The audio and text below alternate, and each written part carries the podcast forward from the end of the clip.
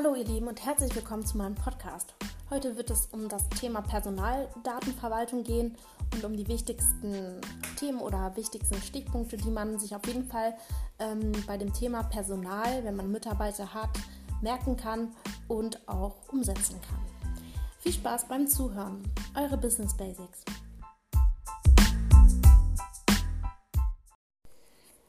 Einer der wichtigsten Aufgaben in der Personalverwaltung ist das Führen einer Personalakte.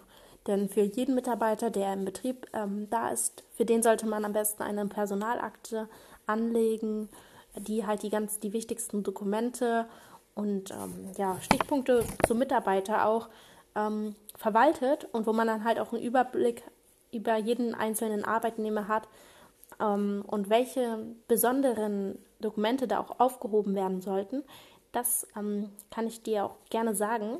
Das ist natürlich für jeden Arbeitgeber unterschiedlich. Jeder kann natürlich selber wissen, ähm, festlegen, was halt wichtig ist für seinen Mitarbeiter, was man da so sammeln kann. Da kann man ja alles Mögliche ähm, halt von den Mitarbeitern sammeln. Und der, jeder einzelne Mitarbeiter hat natürlich auch das Recht, ähm, in seine Personalakte einen Einblick zu werfen. Das heißt, wenn der ähm, der Mitarbeiter möchte, ja, ich möchte einen Blick reinwerfen, dann muss man auch wirklich diese Personalakte ihm zeigen. Da es wirklich keine gesetzlichen Vorschriften gibt, was in eine Personalakte gehört und was nicht, ähm, kann man wirklich alles, theoretisch alles ähm, in einer Personalakte aufbewahren, was den Mitarbeiter betrifft. Das allerdings heißt nicht, dass man den Mitarbeiter überall ähm, auch stalken kann. Zum Beispiel, wenn man jetzt irgendwelche Beiträge über ihn liest, in der Zeitung oder zum Beispiel auch bei Instagram, bei Facebook und das einfach in seine Personalakte liegt, dann ist es leider nicht ähm, erlaubt, denn das ist gegen die Privatsphäre des Mitarbeiters. Das heißt, in eine Personalakte gehören nur wirklich Dinge betreffend des Mitarbeiters, die er ähm, im Laufe seiner Laufbahn in dem Unternehmen getätigt hat. Trotzdem kann man Qualifikationen, die den Mitarbeiter auch positiv beeinflussen und ihn auch zum Beispiel bei späteren ähm, Chancen, jetzt zum Beispiel bei einer neuen Stellenbesetzung oder einer Beförderung, ähm, da kann man diese zum Beispiel auch sammeln. Denn ähm, solche Sachen sind auch zum Beispiel unter den Bewerbungsunterlagen zu finden. Denn die Bewerbungsunterlagen, sind auch zwar persönliche Daten, aber die können auch in eine Personalakte ruhig reingelegt werden. Denn ähm, das sind auch die, so die ersten Sachen, die man auch sammelt. Und zu den Bewerbungsunterlagen gehören ja auch zum Beispiel Lebenslauffoto, das Bewerbungsfoto, das Anschreiben, also alles, was auch wirklich an den Arbeitgeber ähm, geschickt wurde. Und diese Sachen dürfen auch natürlich gesammelt werden in den Bewerbungsunterlagen. Was auch ganz ähm, interessant ist, ist ein Personalbogen oder ein Personalstammdatenblatt, das angelegt wird. Da sind ähm, wirklich die Stammdaten hinterlegt. Ähm, das beginnt natürlich von Vorname, Nachname, Geschlecht ähm, bis zu den Sachen wie zum Beispiel die Steueridentifikationsnummer, die auch sehr, sehr wichtig ist, zum Beispiel um die Steuern an das Finanzamt abzugeben, den, die Sozialversicherungsnummer für die Krankenkasse, also für die Sozialversicherungsbeiträge, die dann abgeführt werden, der Name der Krankenkasse. Die Bankverbindung ist auch ganz wichtig. Ähm, also alle wirklich Daten, wie zum Beispiel auch die Adresse, wenn sich die Adresse ändert, dass es auch einfach dokumentiert wird und nachvollziehbar hinterlegt wird. Das kann auch in die Personalakte und beziehungsweise auch zu den Personalstammdaten gehören.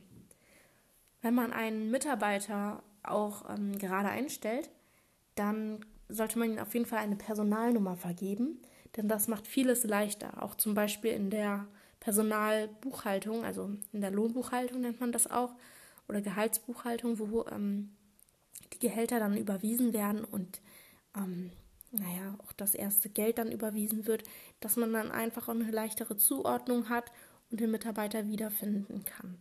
Denn die Personalstammdaten sind auch immer wieder ähm, sozusagen ein Merkmal, wo man dann auch nach dem Mitarbeiter suchen kann in den, den Systemen, auch wenn man jetzt so eine Softwareware hat, dass man die dann eingetragen hat, da kann man unter verschiedenen Kategorien dann auch suchen und den Mitarbeiter finden und zuordnen. Einige Unternehmen haben immer noch Personalakten wirklich in schriftlicher Papierform. Und man heutzutage kann man natürlich alle Dokumente, die man hat, einscannen und dann auch wirklich ähm, in eine Software eintragen, ähm, sodass man auch einfach einen sehr, sehr schnellen Überblick hat über die ganzen Daten. Was gibt es noch für Daten, die gespeichert werden sollten?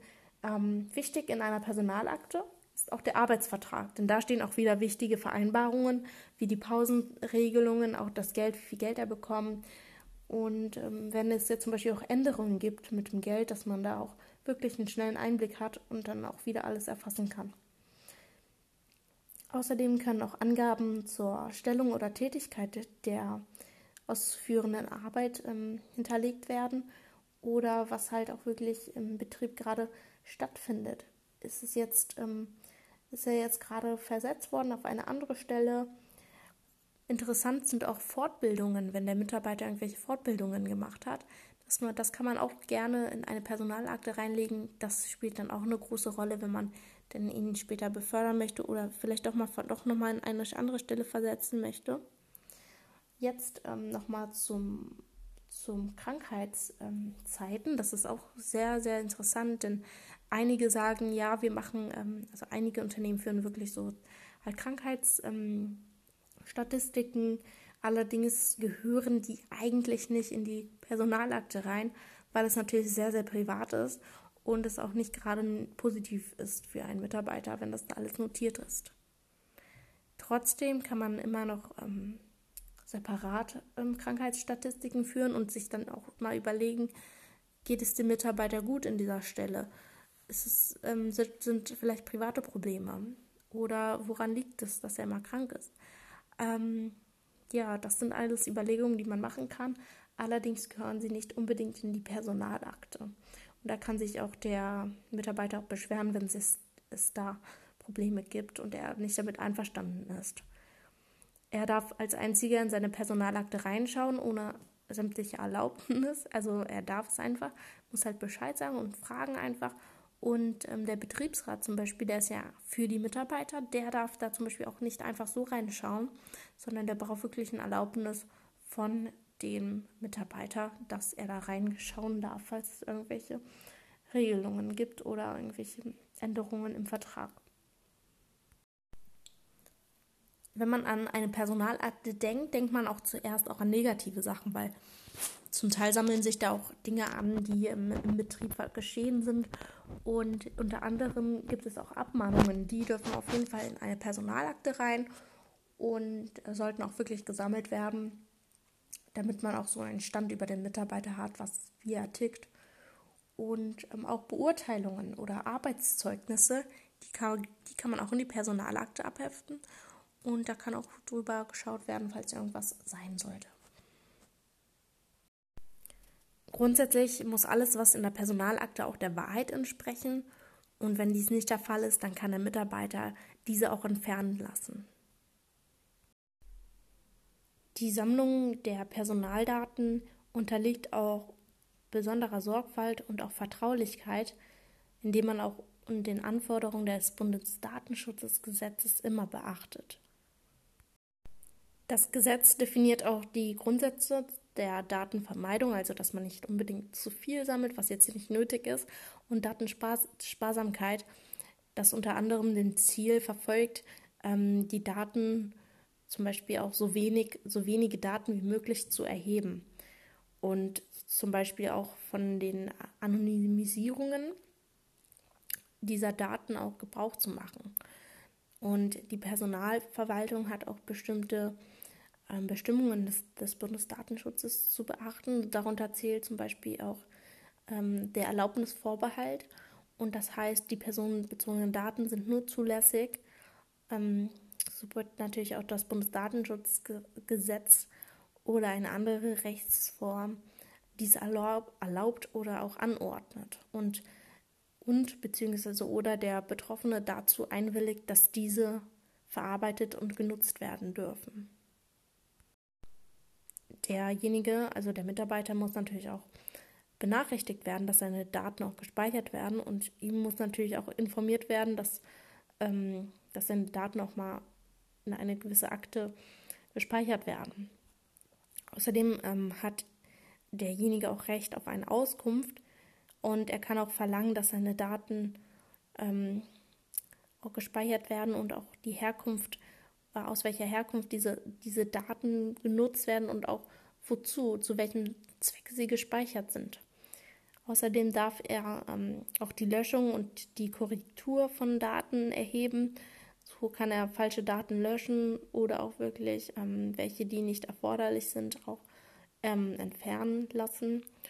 Und er hat außerdem noch ein Recht auf Schadensanspruch, wenn seine Daten wirklich nicht richtig erhoben wurden und auch die Daten, ähm, naja, ihn auch wirklich geschadet haben, sodass er einen Schadensersatzanspruch äh, hat. Ja, also was man, äh, wenn man sich nicht so gut mit dem Bundesdatenschutzgesetz auskennt als Arbeitgeber, kann man sich auch einen Datenschutzbeauftragten in die Firma holen, der auch ähm, für die Datenschutzvorschriften, der sich da besser auskennt, ähm, auch mit die Mitarbeiter auch, auch schult in dem Bereich und auch die Überwachung von den Datenschutzgesetz ähm, auch überprüft, die Programme prüft und auch schaut, dass auch die Ge Datengeheimnisse nicht weitergetragen werden.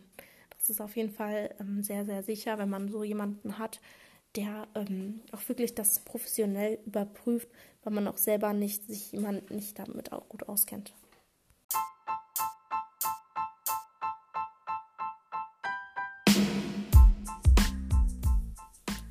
Dankeschön erstmal fürs Zuhören. Es hat mich sehr gefreut, dass ihr dabei wart. Eure Business Basics. Und das war es erstmal zum Thema Personalverwaltung, die Personalakte.